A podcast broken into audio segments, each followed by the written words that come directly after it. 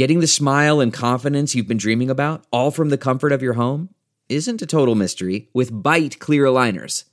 Just don't be surprised if all your friends start asking, What's your secret? Begin by ordering your at home impression kit today for only $14.95. Byte clear aligners are doctor directed and delivered to your door. Treatment costs thousands less than braces, plus, they offer flexible financing, accept eligible insurance, and you can pay with your HSA FSA. Get 80% off your impression kit when you use code WONDERY at Byte.com. That's B-Y-T-E dot com. Start your confidence journey today with Byte.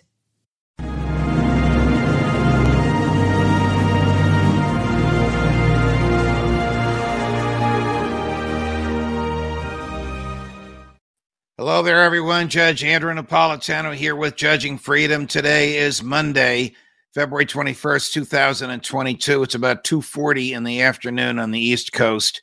We have a couple of questions from very astute, very prudent uh, viewers who are asking about the sentencing in the Kim Potter case. Just to refresh your memory, she is the former uh, police officer uh, in Minnesota uh, who uh, reached for her uh, taser and instead pulled out her Glock. And when she pulled the trigger, she killed a guy uh, who she had stopped. She and another uh, police officer had stopped for a motor vehicle uh, violation. Um, her defense essentially was that it was an accident, that she made a mistake, that they she thought she was reaching for the taser. Now, why would she even have a taser at a motor vehicle stop? Well, it turned out there was a there was an arrest warrant out for this fellow uh, for illegal possession of a weapon. I don't know if he had the weapon with him. She didn't see the weapon, but when she told him they were going to arrest him, he started the car up again. And that's when she killed him, thinking she was going to use the taser. Those are the basic facts in the case. She was convicted. She was convicted of what in Minnesota is called second degree manslaughter. That is basically the use of a dangerous instrument in a reckless manner, in this case, a gun.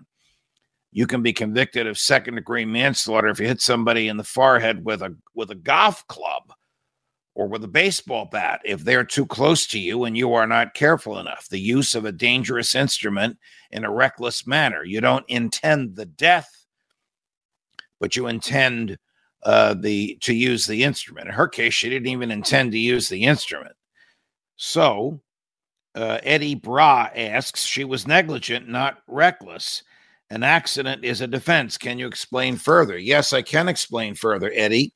In Minnesota and in most states, an accident or a mistake is not a defense.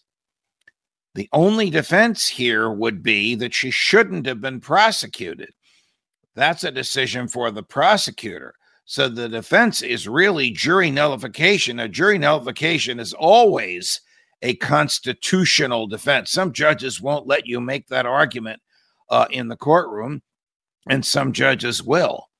But if you're saying it's a mistake, that's not a defense. That may lessen the severity of the punishment, but it doesn't diminish guilt. That's at least the law.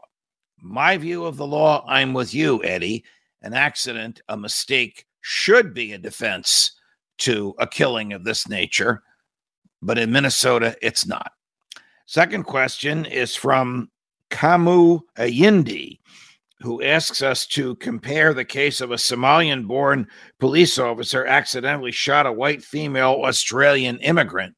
He was found guilty and sentenced to 12 and a half years in prison, reduced to five. Why the disparity in the sentencing? Well, because no two cases are alike, and no two judges are alike. Uh, the most quotable judge in American history, Benjamin Nathan Cardozo, once said, Justice is determined by the personality of the judges. That shouldn't be the case, but it is. So when it comes to sentencing, where judges are given uh, a lot of discretion, uh, judges have checklists. You check all the aggravating factors, the things the defendant did that made the case worse. You then check the mitigating factors, the things the defendant did before, during, or after the crime that made the situation not as bad.